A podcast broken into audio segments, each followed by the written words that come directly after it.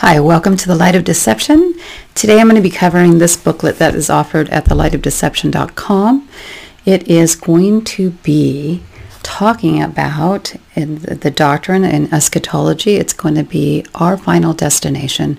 I think this is so hopeful for these days. I think it's a great thing to look at when you're looking at the eternal perspective and what's going on here is only a blink of an eye, right? So what we're going to do is I'm going to break down a lot of these actually, but we're going to be starting with our final destination, right? Kind of starting and then backing, we'll back up from there. So it's going to break down, it's going to be um, talking about theology and the doctrine, right? And then we're going to start off with these principles. Um, number one, a brief background. So I will run through the brief background. Number two is the millennial kingdom. Number three would be the great white throne. And um, number four would then be the new heavens and the new earth. And then um, number five is differing views. I think it's important to see the differing views that are out there. So the brief background says, to better understand God's plan for us, it is important to start at the beginning of creation found in Genesis chapter 1 through 3. The first verse in the Bible, Genesis 1:1 states, "In the beginning God created the heavens and the earth." In Genesis 1:27 we read, "So God created man in his own image. In the image of God he created him, male and female he created them. They lived in the garden of Eden, which is described in Genesis 2:8 through 10."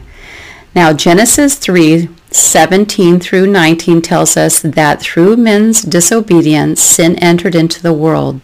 The ground was cursed and man was banished from the Garden of Eden. The direct relationship between God and man was destroyed. However, God made a way for man to be reconciled back to him through his son's sacrifice on the cross.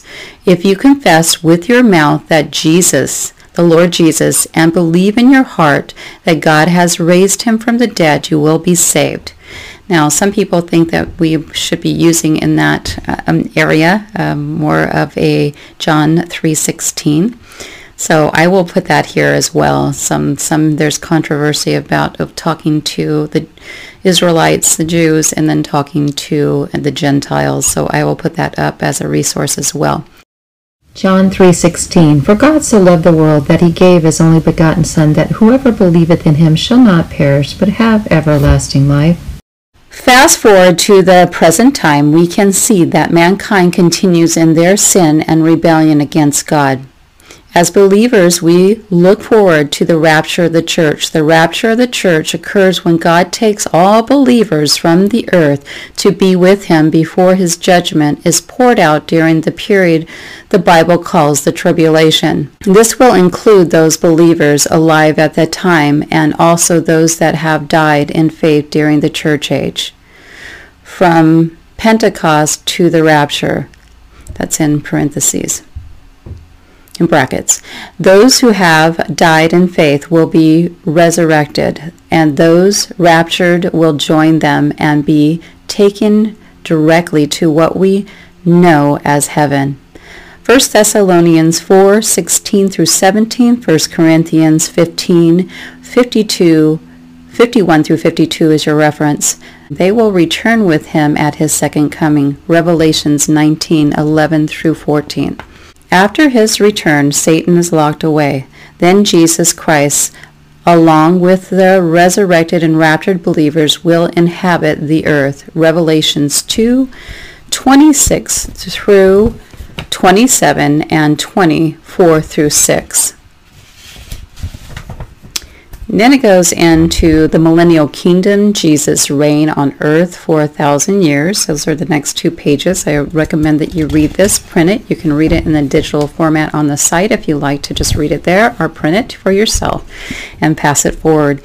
Next to that is the great white throne of God. So the white, great white throne of God, the final judgment. And after that is a new heavens and a new earth, our final destination. There's a lot of references here. Mostly it's biblical. It's going to be, it has to be biblical with commentary, just going through the different parts and bringing them all together from the Bible that talk about the, our final destination.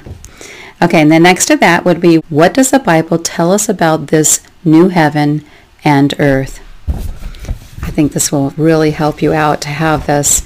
And then again, it says, What does the Bible tell us about this new heaven, new earth? It's the conclusion of that. And then I'll go to the conclusion itself. It says, no, we do not know every detail about our final destination, but we do know that God loves us and has given us enough information to know that it will be beyond what we can can imagine. The paradise lost in Genesis will be regained. And then it says 1 Corinthians 2 9 tells us that eye has not seen, nor ear heard, nor have entered into the heart of man the things which God has prepared for those who love him. Thank God. Revelations 21 3 through 4.